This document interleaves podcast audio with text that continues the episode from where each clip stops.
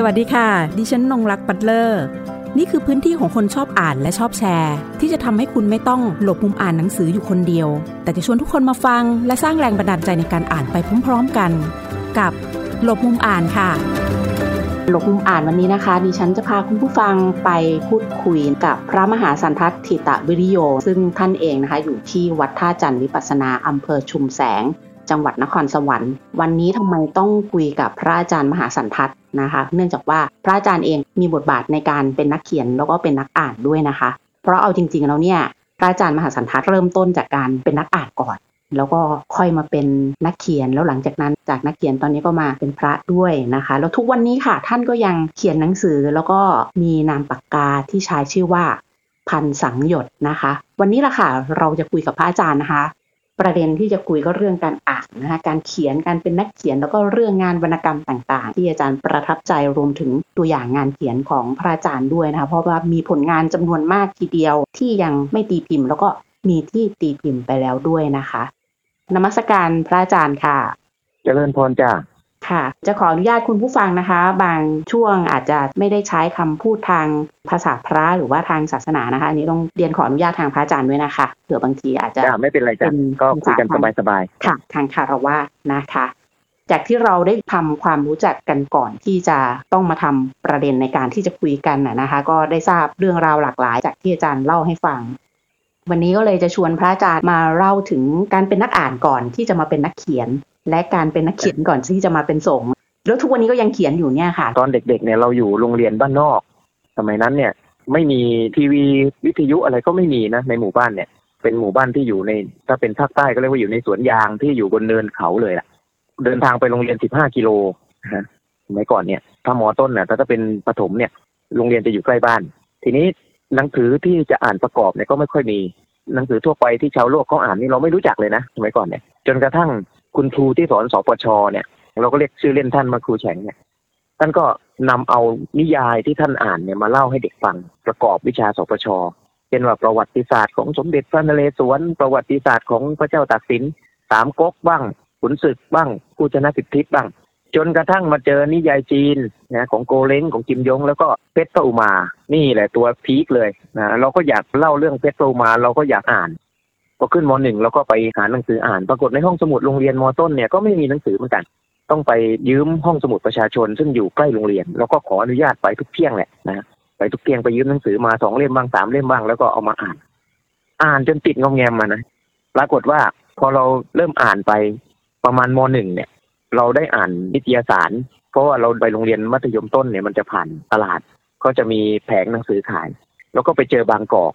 เอาติดบางกอก ไปเจอเจ้าหนูถึงนักเตะการ์ตูนรายสัปดาห์แล้วก็ติดการ์ตูนนะสมัยนั้นเนี่ยพอเราเริ่มอ่านเราก็เลยอยากเขียนเพราะเขาจะมีคอลัมน์ที่ให้คนทางบ้านส่งเรื่องไปได้ไหมเราก็เขียนเล่าเรื่องส่งไปเจ้าหนูถึงนักเตะเขาก็ให้รางวัลมาเป็นลูกฟุตบอลบ้างเป็นเสื้อบ้าง เราก็เลยเอ๊ะมันก็สนุกดีนะ ก็เลยเขียนต่อเรื่อยๆ ระหว่างนั้นก็อ่านตลอดเลยอ่านจนไม่หลับไม่นอนอะนะขนาดจะสอบอยู่แล้วยังอ่านบางกอกอยู่เลย แล้วก็ไปยืมห้องสมุดเนี่ยยืมหนังสือนิยายจีนบ้าง ยืมผู้ชนะสิทธิบ้าง เอามาอ่านทำให้โลกการอ่านของเราเนี่ยเริ่มเปิดกว้างขึ้น พอเรียนวรรณคดีก็ก็ให้เราอ่านพระอภัยมณี แล้วก็ไปยืมห้องสมุดมาอ่าน อยากรู้ว่าเรื่องตั้งแต่ต้นจนจบมันเป็นยังไง เพราะว่าในหนังสือเนี่ยเขาเอามาสอนเราแค่บางตอนรามเกียรติ์อย่างเงี้ย เป็นยังไงปุญญาสิทธิเป็นยังไงอีเหนาเป็นยังไงอะไรเงี้ยเราอยากรู้ก็เลยอ่านวรรณคดีไทยไปก่อนเลยด้วยกันไปเลยอืมนี่คือพื้นฐานการอ่านมพอขึ้นมสองเนี่ยที่โรงเรียนเนี่ย ครูที่สอนอาตมาเนี่ย เป็นนักเขียนนะ อาจารย์ประมวลมณีโรจน์เนี่ยเป็นนักเขียน แล้วในกลุ่มท่านเนี่ยจะมีนักเขียนอยู่หลายคน ที่ดัง ๆ ก็มีอาจารย์ไพฑูรย์ธัญญาธัญญาสังกพันธานนท์เนี่ยสมัยนั้นก็ได้ซีไรต์ไปแล้ว แล้วก็มีกนกพงศ์สงสมพันธุ์ตอนนั้นยังไม่ได้ซีไรต์เลย การตีนักศรัทธาสิริวรแก้วการก็ยังไม่ได้ซีไรต์เลยสมัยนั้นเนี่ยนะเป็นกวีรุ่นใหม่กวีหนุ่มนะครับเขาก็จัดครูกรสิริวันโน สมใจสมคิด ทัศธาดา ครูถาก็คือสถาพรศิสัจจังครับ แล้วก็ที่จำลองฝั่งชนจิตมันเป็นศิลปินแห่งชาติไปแล้วปัจจุบันเนี่ย เขาก็จัดอบรมค่ายนักเขียน เหมือนเราขึ้นมสองพอดีเราก็เออไปร่วมกับเขาขออนุญาตทางบ้านไปร่วมงานเขียน แล้วก็ไปเข้าค่ายครูก็ก็มีเรื่องสั้นมาให้ อ่านเสร็จก็มาวิเคราะห์ วิเคราะห์ว่าเออ การใช้ฉากเป็นยังไง การเล่าเรื่องเป็นยังไงประเด็นเป็นยังไง ก็จะสอนให้หัดเขียนฉาก หัดเขียน dialogue หัดเล่าเรื่อง เขียนเป็นบทกวี เขียนเป็นเรื่องสั้น แล้วก็เอามาเข้าเวิร์กช็อปมาคุยกันทำให้สร้างบรรยากาศการอ่านการเขียนขึ้นมา เวลาเราอบรมแล้วเราเขียนหนังสือเป็นแล้ว เราก็ไปค่ายของรุ่นน้อง เราก็ไปเป็นพี่เลี้ยงช่วยแนะนำน้องๆในเรื่องการอ่านหนังสือ คนที่อ่านหนังสือเยอะสมัยนั้นเนี่ยอ่าอย่างพี่กระดกพงษ์เนี่ยโอ้โหอ่านเยอะมากนะครับพี่กระดกพงษ์เนี่ย อ่านเป็นรถกระบะเลยนะหนังสือท่านเนี่ยเป็นรถสิบล้อย้ายบ้านทีเป็นรถสิบล้อนะแล้วท่านอ่านหลากหลายมากเขาอ่านภาษาอังกฤษค่อนข้างจะคล่องด้วยนะเขาก็จะอ่านวรรณกรรมละตินอเมริกาวรรณกรรมแปลเนี่ยเราก็เริ่มเปิดโลกแล้วทีนี้มาเปลี่ยนอีกทีหนึ่งตอนเรียนรามคำแหงมาเจอกลุ่ม รุ่นพี่ที่กวีหน้ารามเนี่ยอย่างนั้นสิริวรณ์เอ่ยที่อังคารจันทราทิพย์อืมอภิชาติจันแดง แล้วก็วิสุทธ์ขาวเนียมอะไรเงี้ยเขาก็จะอยู่หน้ารามนะเรืองวุฒิมิตรสุริยะ นิตรโนดแล้วก็ดรพิเชษฐ์แสงทองเนี่ยเขาก็จะเป็นกวีอยู่หน้ารามครับสมัยนั้นนะปรากฏว่าเรามาเข้ากลุ่มกวีหน้าราม ก็มีนักศึกษาปริญญาโทบ้างนักเขียนบ้างนะครับบรรณาธิการบ้างเขาก็มาจับกลุ่มคุยกันที่ร้านในอินหน้าราม เราก็ไปหารุ่นพี่ เราก็ฟังเขาพูด เราฟังไม่รู้เรื่องเลย เขาพูดเรื่องอะไรกันเขาพูดเรื่องอะไรดาริดาเขาพูดเรื่องมิเชลฟูโก้เขาพูดเรื่องอะไรเงี้ยเราก็ไม่รู้เรื่องนะเขาพูดเรื่องปรัชญาอะไรเราไม่รู้เรื่องเพราะเรายังยังเด็กอยู่นะตอนนั้นสิบเจ็ดสิบแปดเองมั้งเราก็ไปพยายามไปหาหนังสือมาอ่านกันก็เลยได้อ่านเพลโตได้อ่านอะไรพวกเนี้ยพวกปรัชญาต่างๆ แล้วก็วรรณกรรม ก็มีโอกาสได้เจอพี่วัดวรยังกูลพี่ชาติกอบกิติครับ แล้วก็ได้เจอคุณลุงลุงลงวงสวรรค์ด้วย คือแต่ละคนนี่จะมีแรงบันดาลใจเยอะมาก มีความสุขมากที่ได้เจอพวกนักเขียนเหล่านี้นะครับ ก็เลยแข่งกันนะฮะแข่งกันเขียนหนังสือลงตีพิมพ์ สมัยนั้นก็มีรายสัปดาห์เยอะนะฮะจำได้ไหมฮะพวกประมาณปี 2540 เนี่ย รายสัปดาห์จะเยอะมากนะฮะจะมีฐานสัปดาห์วิจารณ์สยามรัฐสัปดาห์วิจารณ์เนชั่นสุดสัปดาห์มติชนสุดสัปดาห์ แล้วก็ขวัญเรือนรายปักสีสยามรายสัปดาห์เนี่ยเป็นต้นนะฮะจะมีเยอะมาก เราก็ขยันส่งกันไป ส่งเรื่องสั้นไป ถ้าสัปดาห์ไหนมีใครได้ตีพิมพ์นี่ก็จะมาเชียร์กัน เออดีนะเนี่ยสัปดาห์นี้เขียนดีอะไรเงี้ยก็จะมาวิจารณ์กัน ก็เป็นการสร้างบรรยากาศกลุ่ม สมัยก่อนเนี่ย เรื่องสั้นเรื่องหนึ่งเนี่ยสมัยที่เศรษฐกิจยังดีๆนะฮะก่อนปี 2540 เนี่ย ผมเคยส่งเรื่องสั้นเรื่องแรกไปลงจุดประกาย ก็คือกรุงเทพธุรกิจวันอาทิตย์นะครับสมัยนั้นเนี่ย เรื่องหนึ่งตั้ง 2,500 นะฮะก็คือถ้าเราอยู่ต่างจังหวัดนี่คือเราอยู่ได้เลยนะสำหรับนักศึกษาคนหนึ่งเนี่ยอืมนักเรียน ปวช คนหนึ่งเนี่ยอืมพอจบมต้นเรามาเรียน ปวช ตอนนั้นเนี่ยเรียนช่างยนต์ เราก็เขียนเรื่องสั้น เก็บเงินซื้อพิมพ์ดีดทำต้นฉบับกับพิมพ์ดีด หนังสือที่เปลี่ยนชีวิตผมเลยก็คือถนนนักเขียนของเออร์สกินคอลด์เวลล์เออร์สกินคอลด์เวลล์ก็เริ่มต้นด้วยพิมพ์ดีดแล้วเขาก็เป็นนักอ่านด้วย เป็นนักอ่านนักรีวิวหนังสือด้วยเออร์สกินคอลด์เวลล์เนี่ยก็เป็นชีวิตของเขาในถนนนักเขียนเนี่ย มันเหมือนกับสร้างสไตล์ชีวิตให้เราเราบอกนี่แหละเราเนี่ยชอบสไตล์เนี้ยเราเลยหนีออกจากบ้านนะคล้ายๆเออร์สกินคอลด์เวลล์เลยนะฮะหนีออกจากบ้านตอนอายุ16บ้างแล้วก็มาทำงานมาเรียนหนังสือหาเงินเอง แล้วก็เขียนเรื่องสั้นแล้วมีพิมพ์ดีดอยู่เครื่องหนึ่งราคาประมาณพันกว่าบาท ไปไหนก็พกพิมพ์ดีดไปด้วยกับกระดาษ A4 ครับอืมอืมแล้วก็ส่งทางไปรษณีย์นะสมัยก่อนเนี่ยทำต้นฉบับ คุณครูที่เคยสอนสมัยมต้นนะฮะคุณครูประมวลเนี่ย ท่านก็จะอ่านงานให้ ตอนแรกเนี่ยเรายังไม่ได้ตีพิมพ์ เราก็ส่งไปให้ครูอ่าน ครูประมวลก็อ่านแล้วก็ช่วยคอมเมนต์ให้ช่วยแนะนำให้ ท่านก็บอกว่าอ้าวตอนเนี้ยสันทัดส่งลงสนามใหญ่ได้แล้วนะคำว่าสนามใหญ่ก็คือส่งตีพิมพ์ตามหน้านิตยสารนะอืม ก็คือได้รับค่าเรื่องอะใช่ไหมท่านบอกว่าเมื่อได้รับค่าเรื่องก็จะมีรายได้ นักเขียนก็ต้องเขียนให้มีรายได้ แล้วก็พยายามอยากเขียนบทกวีเพราะบทกวีรายได้มันน้อยต้องเขียนเรื่องสั้น เราก็เลยมาเน้นเรื่องสั้นไงทั้งๆที่เราเริ่มจากบทกวีนะสมัยก่อนเนี่ยเวลาส่งบทกวีประกวด อะไรพวกเนี้ยผมจะได้รางวัลอยู่บ่อย ช่วงอยู่หัวต้นเนี่ย เชื่อไหมว่ามีหอพักอยู่หอพักหนึ่งที่หมู่บ้านนักกีฬา ทั้งหอพักเนี่ยประมาณสิบห้องสิบหรือสิบสองห้องจำไม่แม่นแหละสิบห้องเนี่ย นักเขียนอยู่ทั้งสิบห้องอะ นักเขียนกวีอยู่ทั้งสิบห้องเลยนะครับเป็นยังไงอยู่กันเป็นกลุ่มอะอยู่กันเป็นกลุ่มเป็นก้อน แล้วก็พี่สิริวรณ์เนี่ยก็จะไปปลุกเราตอนเช้าๆบอกเฮ้ยลุกขึ้นมาไปชื่นชมธรรมชาติกันบ้างอย่าเอาแต่นอนอะไรเงี้ยนะท่านก็จะเขียนบทกวีไว้ชิ้นหนึ่งชื่อเช้าบางเช้าเนี่ยเช้าที่แตกต่างอืมไปปลุกเราทุกเช้าเลยนะฮะเพื่อจะเขียนบทกวีชิ้นเนี้ยไปปลุกเราทุกเช้าแกก็จะไปนั่งเรียกสถานีรถไฟแต่ทับช้าง บ้านทับอ่าช้างสถานีรถไฟทองทับช้าง แล้วก็ไปนั่งดูบรรยากาศดวงอาทิตย์ขึ้น แล้วก็เขียนบทกวีชื่อเช้าที่แตกต่าง เช้าบางเช้าแตกต่างจากบางเช้า กาแฟใหม่ถ้วยใบเก่า เราชงใหม่ ข่าวบางข่าวบางเช้าเศร้าเกินไป ใจบางใจบางเช้าเศร้ากว่านั้น เนี่ย ก็เริ่มอย่างเงี้ยแล้วก็เช้าบางเช้าไปอีกชิ้นต่อมา กลายเป็นชิ้นเด็ดของเขาเลยนะชิ้นเนี้ยอืมเราก็อ่านของพี่ไพโอลินก็อ่าน เนี่ยก็มาถึงเรื่องที่คุณโยมเคยถามใช่ไหมว่า เล่มไหนบ้างที่ทำให้เราประทับใจใช่ไหมใช่ค่ะสมัยนั้นก็เนี่ยมีม้ากันกล้วย แล้วก็ก่อนที่จะเข้ามากรุงเทพเนี่ย ตอนนั้นอะ ก็ได้เห็นงานแผ่นดินอื่นของพี่กนกพงศ์อืมก็ตั้งแต่ปี 2540 ที่ไปเรียนรามคำแหงปีแรก ก็ตั้งใจเอาไว้ว่านอกจากการเขียนกับทำมาหากินแล้วก็จะอ่านหนังสือให้ได้ปีละร้อยเล่มโดยประมาณ แล้วก็จะเป็นหนังสือที่หลากหลายนะคือจะไม่จำกัดอยู่เฉพาะแนวใดแนวหนึ่ง หรือว่าไม่จำกัดความหนาความบางเพียงแต่ให้มันเฉลี่ยเฉลี่ยกันไปคลับเคล้ากันไปใช่ไหมเพราะเราอ่านหลายแนวค่ะที่บอกว่าหนึ่งร้อยเล่มนี่ก็คือ เป็นการตั้งเกณฑ์ไปแล้ว แล้วก็เป็นอย่างนี้มาตลอดทุกปีเลยใช่ไหมคะใช่ใช่จ้ะใช่ยอดเยี่ยมใช่โดยเฉพาะพอมาบวชเนี่ยจะมีเวลาเยอะมาก แล้วไม่ใช่ว่าหนังสือเล่มอย่างเดียวนะมีบทความใช่ไหมเราก็ตามอ่านบทความสมัยก่อนอยู่พัทลุงเนี่ยจะมีร้านแผงหนังสือไงเราสะดวกอ่านมาก ก็คือมีกรุงเทพธุรกิจ มีมติชนสุดสัปดาห์มีเนชั่นเราก็อ่านบทความนะเราก็ซื้อมาอ่านบทความที่อาจารย์ต่างๆเขาเขียนในทางเศรษฐศาสตร์อาจารย์วราพรสังโฆเศษ ในทางสังคมศาสตร์ก็อาจารย์นิธิเอียวศรีวงศ์เนี่ยคือเราจะอ่านงานคล้ายๆพวกปริญญาโทอะ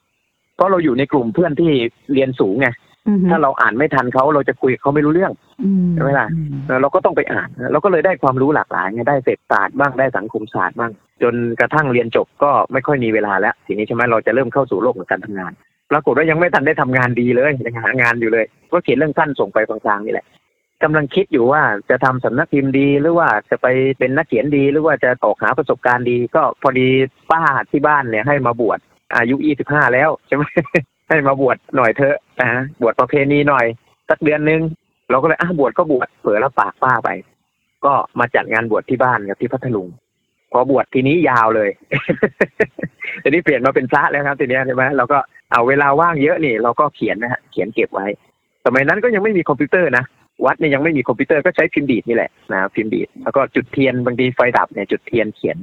พอจุดเทียนเขียนปั๊บปรากฏว่าเทียนเนี่ยมันจุดไว้หลายดอกเกินมันร้อนมันก็เลยโน้มลงมาแล้วมาเผาลูกยางพิมพ์ดีดจบพิมพ์ดีดพังไปเลยเครื่องหนึ่งเนี่ยก็ต้องซื้อใหม่ ก็มาหาพิมพ์ดีดซื้อ ตอนหลังก็พยายามใช้การเขียนเก็บไว้ เขียนใส่เศษกระดาษบ้าง เขียนใส่พวกสมุดบันทึกบ้าง แล้วก็เก็บรวบรวมข้อมูลไว้ จนกระทั่งมาถึงยุคที่เรามีคอมพิวเตอร์ใช้ อันนี้เรียกว่า ได้รับบริจาคมา แล้วก็เริ่มทำงานเขียนแล้วเขียนบล็อกครับโยม ตอนนั้นพอดีย้ายมาเรียนที่พัทลุงวัดประจำจังหวัด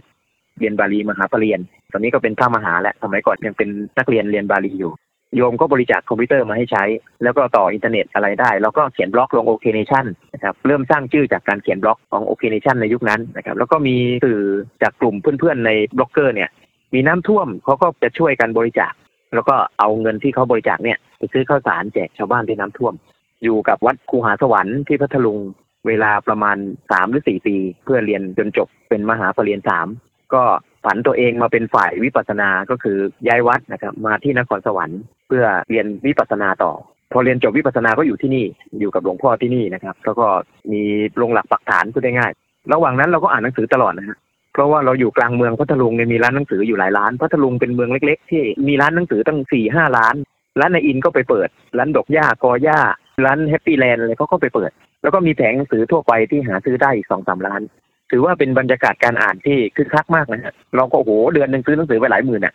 ปัจจัยที่ญาติโยมถวายมาก็ซื้อหนังสือหมดนะครับ ก็เต็มกุฏิไปหมดแหละแล้วตอนที่ย้ายกลับมาก็บริจาคไปรถกระบะหนึ่งบริจาคห้องสมุดไปบ้าง ก็จัดกิจกรรมส่งเสริมการอ่านให้กับโรงเรียนต่างๆ ไปเจอร้านหนังสือเก่าที่พัทลุงก็มีพวกนิทานเด็ก เขาก็ไปได้มาจากโกดังในกรุงเทพนะฮะเป็นนิทานเด็กเอ่ยเป็นหนังสือภาพ แล้วก็เรื่องสั้นบทกวีอะไรเงี้ยที่ตกยุคไปแล้วนะฮะของต้นอ้อแกมมี่ของดอกหญ้าอะไรเงี้ยก็ซื้อมาราคาถูก แล้วก็ใส่ลังพลาสติกใส่ทัพเปอร์แวร์พลาสติกใหญ่ๆนะแล้วก็ติดต่อขออให้มารับ แล้วก็ไปจัดกิจกรรมให้เด็กอ่านหนังสือ ชื่อว่าชวนน้องอ่านหนังสือ เด็กๆก็ชอบนะฮะเพราะว่าบางโรงเรียนเขาไม่เคยได้เจอเลยนิทานภาพแบบนี้นะเขาก็มาโอ้พักเที่ยงนี่ก็มาอ่านหนังสือกันสนุก แล้วก็ถ่ายรูปไปลงบล็อกเกอร์ของโอเคเนชั่นก็ปรากฏว่ามีรุ่นพี่เราคนหนึ่งอยู่มูลนิธิกระจกเงา ท่านก็สนับสนุนครับแล้วก็มีอีกมูลนิธิหนึ่งจำชื่อไม่ได้เขาก็สนับสนุนหนังสือมาด้วยโอ้โหปีนั้นทั้งปีนะครับจัดกิจกรรมก็สนุกมาก เอาหนังสือเวียนไปตามโรงเรียนต่างๆแปดลังต้องให้ปออมาขับรถมารับนะครับ เพราะว่าเราไปเองไม่ไหวบรรทุกไปไม่ไหวเราไม่มีรถ พอปออมารับเสร็จปออมาส่งปอออีกคนหนึ่งก็จะมารับไปโรงเรียนของเขาให้เด็กได้อ่าน ก็หนังสือก็หายไปหลายเล่มแต่เราไม่ซีเรียสนะครับก็ถือว่าให้เด็กได้อ่านกันสร้างบรรยากาศการอ่านขณะเดียวกันกลุ่มนาครก็ยังจัดอบรมนะฮะจัดอบรมนักเขียนนักอ่านอยู่ เรามาบวชแล้วเราก็กลับไปช่วยคุณครูได้ช่วยแนะนำน้องๆ เกี่ยวกับเรื่องค่ายการอ่านการเขียน ทางพระอาจารย์นะคะ ก็ได้เล่าถึงเส้นทางของการเป็นนักอ่านก่อน ก่อนที่จะมาเป็นนักเขียนแล้วว่า ได้ถูกบ่มเพาะมาอย่างไรบ้าง ตั้งแต่ช่วงวัยเด็กเลย เราจะเห็นค่ะว่าการอ่านของปัจเจกคนหนึ่งเนี่ยมันได้สะท้อนเรื่องราวต่างๆ มากมายเลย อย่างเช่น เรื่องของวรรณกรรมที่มันคลาสสิกอย่างเพชรพระอุมา สะท้อนในเรื่องของตลาดนิตยสารนะคะในช่วงที่มันแบบเฟื่องฟูมากนะคะ หนังสือที่พระอาจารย์ได้อ่าน ก็ได้สะท้อนบริบทของสังคมไปด้วยพร้อม ๆ กันขณะเดียวกันค่ะ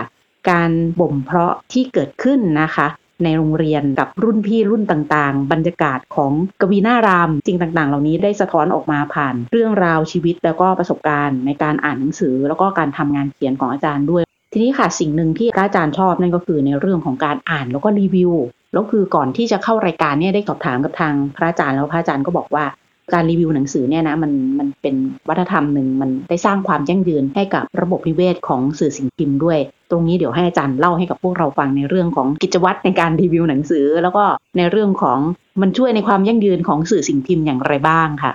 จริงๆ มีส่วนสำคัญมากนะครับ การรีวิวหนังสือเนี่ยเพราะว่าสมัยก่อนเนี่ยเวลาหนังสือเล่มใดเล่มหนึ่งจะตีพิมพ์ออกมาเนี่ย เขาจะต้องส่งหนังสือ ก่อนที่จะวางแผงเนี่ยจะต้องส่งหนังสือไปให้กับกลุ่มบรรณาธิการของนิตยสารต่างๆ ก็จะมีคนอยู่คนหนึ่งที่มีหน้าที่รีวิวหนังสือที่ออกใหม่ หรือเขียนถึงหนังสือที่ออกใหม่ เพื่อแนะนำคนอ่าน สมัยก่อนเนี่ยก็จะมีอย่างในไลเตอร์เนี่ยบรรณาธิการก็จะเป็นคนทำเอง บางทีก็จะให้มือสองมือรองจากบรรณาธิการเป็นคนทำก็ก็จะแนะนำหนังสืออย่างคมชัดลึก ปัจจุบันก็ยังมีอยู่นะคมชัดลึกของวรรณเลิกษ์ สยามรัฐสัปดาห์วิจารณ์ก็ก็จะมีคนที่อ่านหนังสือ แล้วก็เขียนบทวิจารณ์หรือบทแนะนำหนังสือ หรือกล่าวถึงหนังสือเล่มนั้น แล้วก็ส่งไปให้บรรณาธิการคัดเลือกลงตีพิมพ์ ก็มีสองส่วนก็คือส่วนที่รีวิวประจำกองบรรณาธิการกับรีวิวจากภายนอก เขียนคล้ายๆ บทวิจารณ์วรรณกรรมพอตีพิมพ์ปั๊บเขาก็จะให้ค่าเรื่องมาอย่างของดอกไม้ดำอย่างเงี้ยดอกไม้ดำคุณสมพงษ์ทวีสมัยก่อนเนี่ยหรือว่าปากกาขนนก แล้วก็มีอีกหลายหลายคน อาจารย์สกุลบุญยทัศน์อย่างเงี้ยท่านก็เป็นนักวิจารณ์นะครับบางทีก็เขียนในทำนองรีวิวเหมือนกัน ทีนี้ผู้ที่รีวิวเหล่านั้นอะ ตีพิมพ์ลงหน้านิตยสารทำให้คนที่อ่านนิตยสารเท่านั้นจึงจะรู้จักหนังสือ ในขณะที่ต่างประเทศเนี่ย เขาก็จะมีช่องทางการรีวิว อย่างเช่น มีนักอ่านไปออกรายการวิทยุ เพื่อพูดถึงหนังสือที่ตัวเองอ่าน ให้คนอื่นฟังก็เรียกว่าเป็นการรีวิวผ่านวิทยุทำให้คนเนี่ยได้รู้จักหนังสือ เมื่อมีการรู้จักหนังสือมีการบอกต่อหนังสือเล่มนั้นก็จะขายได้ ทีนี้มาถึงยุคปัจจุบันเนี่ยเราไม่จำเป็นแล้วว่าจะต้องเป็นกองบรรณาธิการ ไม่จำเป็นแล้วว่าจะต้องเป็นนักเขียนเพื่อจะรีวิวหนังสือ ใครก็รีวิวหนังสือได้ เพราะว่าเรามีช่องทางโซเชียลเว็บเพจต่างๆ มีบล็อกเกอร์ต่างๆ ใครอ่านหนังสือเล่มไหนแล้วประทับใจ ก็เอาเล่มนั้นไปรีวิวไปเล่ากับคนอื่น ทีนี้การเล่าเนี่ยก็เหมือนกับเป็นการบอกต่อ เป็นการโม้ทำให้นึกถึงตอนที่เราเด็กๆเนี่ยมันมีคนอื่นเอาหนังสือเนี่ยมาโม้ให้เราฟังทำให้เราอยากอ่านบรรยากาศเดียวกันเลยนะว่า พอเราฟังแล้ว เออ มันน่าสนใจนะเล่มเนี้ยน่าสนใจแล้วก็จะไปหาซื้อ หรือเป็นข้อมูลให้เราว่าวันหนึ่งเราไปเจอหนังสือเล่มนี้เราก็จะรู้จักหนังสือเล่มนี้คร่าวๆแล้ว เพราะว่าถ้าเกิดไม่มีการรีวิว ก็เหมือนกับไม่มีหนังตัวอย่าง ไปเรื่องรีวิวแป๊บหนึ่งค่ะคนคนที่จุดประกายเรื่องนี้นะครับ ก็คือคุณเลืองเดชจันทรคิรี คุณเลืองเดชเนี่ยจะเป็นบรรณาธิการหนังสือโลกหนังสือถนนหนังสือในยุคของคุณสุชาติสวัสดิ์ศรีกับคุณเลืองเดชหนุ่มๆเนี่ยคนที่ทำงานอยู่ในทีมนั้นก็คือพี่เวียงวชิระบัวสนใช่ไหมนั้นผมเติบโตมากับหนังสือเหล่านี้ ก็คือถนนหนังสือกับโลกหนังสือเนี่ย จะบอกเล่าเรื่องราวเกี่ยวกับวรรณกรรมทั่วโลก นั่นแหละครับคือการรีวิวนะครับที่กนกพงศ์ก็เคยเป็นนักรีวิวให้กับถนนหนังสือโลกหนังสือเนี่ยสมัยท่านหนุ่มๆเนี่ยนะก็เดี๋ยวอ่านหนังสือเสร็จก็อาจจะเอามาเล่าเล่าสั้นๆ ว่าเป็นหนังสือเกี่ยวกับอะไร ใครเป็นคนเขียนมีประวัติความเป็นมาอย่างไงเนี่ยเราก็ไปอ่านแล้วเราก็จะรู้จักหนังสือเยอะมากทีนี้ เรารู้ไกด์ไลน์แล้วใช่ไหมบางบางคนก็ถามเอ๊ะท่านรู้จักหนังสือได้ยังไง เราไปอ่านรีวิวจากนี่แหละถนนหนังสือเนี่ยจะได้รู้จักนักเขียน เรารู้จักกาเบรียล การ์เซียมาร์เกซเรารู้จักนากิบ มาห์ฟูซใช่ไหมเรารู้จักจอห์นสไตน์เบ็คเฮมิงเวย์เฮอร์มานน์ เฮสเสไฮน์ริชเบิลล์ใช่ไหมเรารู้จักเบอร์ทอนเบกวีเอสไนพอลวิลเลียม ซาโรยัน เพราะว่าเราอ่านรีวิว เราไม่รู้จักหนังสือเขาเลยตอนแรกเนี่ยพอเราไปอ่านรีวิวอ้าวเฮ้ยนักเขียนรางวัลโนเบลนี่หว่าลองไปดูซิพอเราเจอหนังสือของเขาที่ไหน เราก็จะหยิบมาอ้าวนี่เล่มนี้วิลเลียม ซาโรยันเขียนลงมาอ่านดูซิ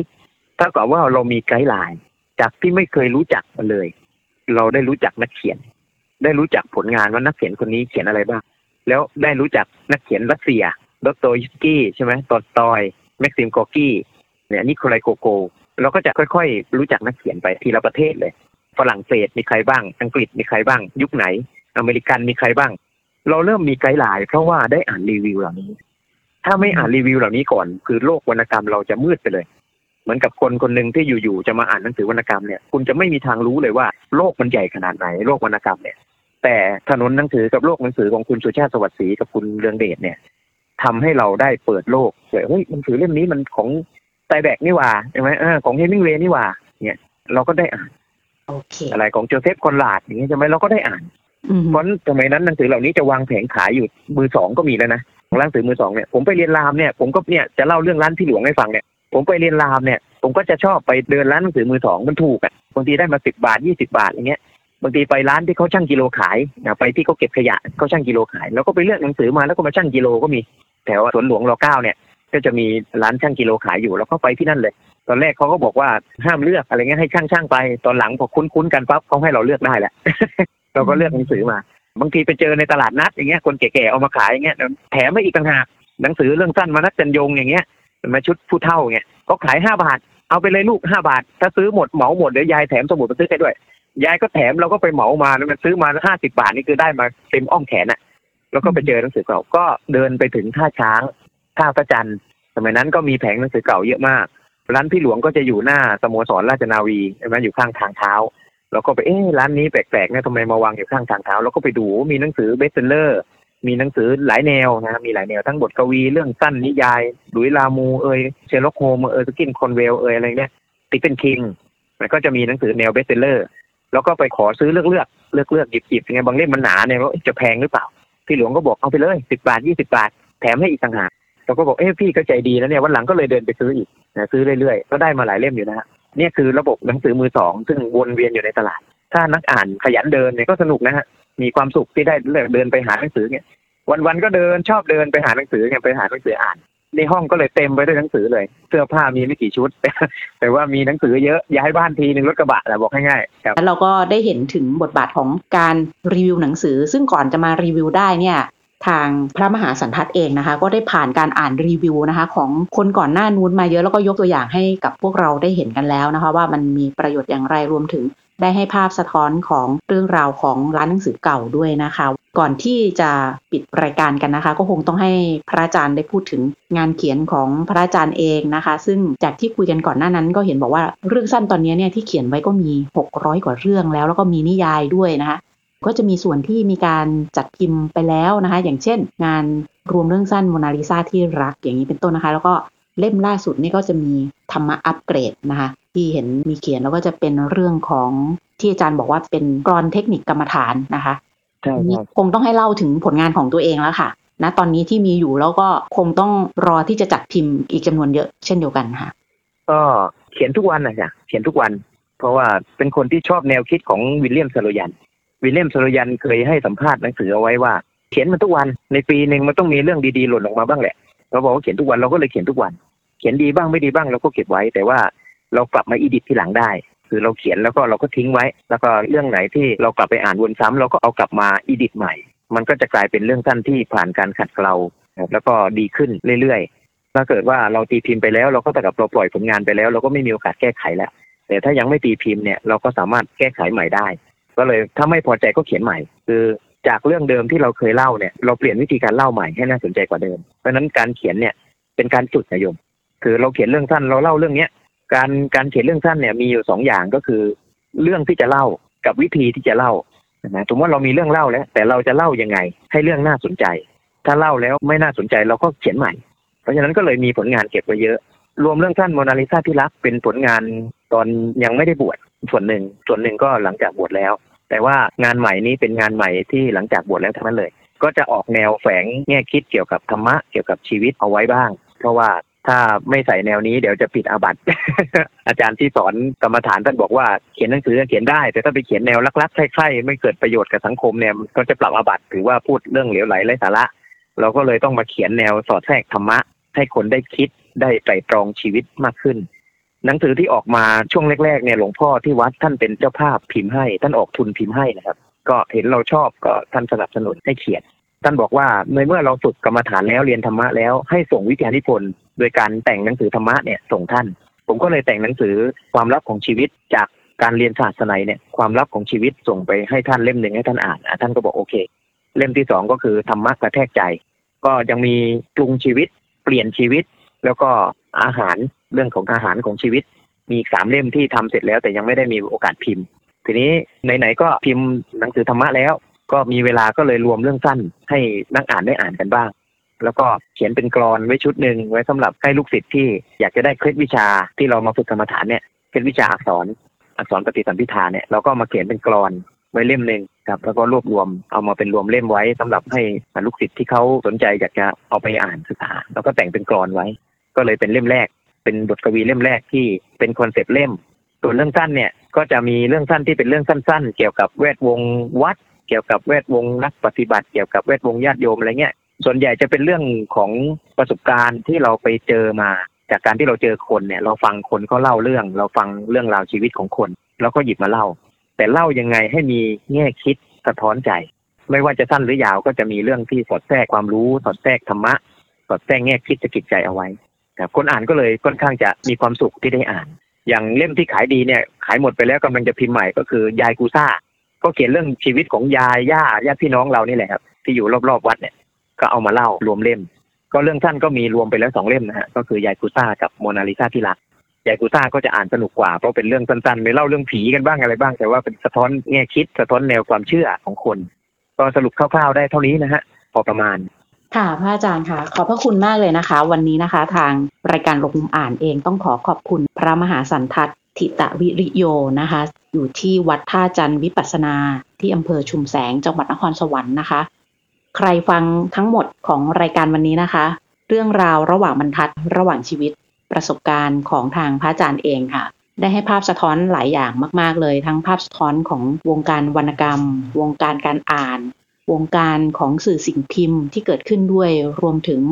ใครเลคเชอร์ตามนี่ก็สามารถเป็นรูปแบบของการอบรมการเขียนได้ด้วยนะคะ ส่วนหนึ่งเลยนะคะ ใครอ่านหนังสือปีละกี่เล่มนั้นก็เดี๋ยวลองดูนะคะ หรือว่าใครอยากจะติดตามนะคะว่าพระอาจารย์อ่านปีละร้อยเล่มเนี่ย มีเล่มไหนบ้าง เข้าไปที่ Facebook ของพระอาจารย์ได้นะคะ เขียนภาษาไทยเลยค่ะว่าพันสังหยดนะคะ พันสังหยดก็คือเป็นนามปากกาของอาจารย์ที่ใช้ในการเขียนงานวรรณกรรมที่เกิดขึ้นนะคะ วันนี้นะคะขอกราบขอบพระคุณค่ะ พระมหาสันทัศน์ถิตวิทโยที่ร่วมพูดคุยในรายการลบมุมอ่านสวัสดีค่ะอาจจะเป็นพรจ้าหากมีหนังสือดีๆ ที่อยากมาแชร์กัน มาบอกกับเราได้นะคะ แล้วกลับมาหลบมุมอ่านด้วยกันค่ะ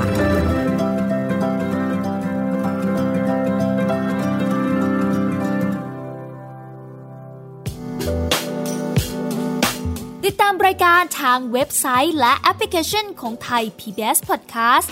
Spotify SoundCloud Google Podcast Apple Podcast และ YouTube Channel Thai PBS Podcast Thai PBS Podcast.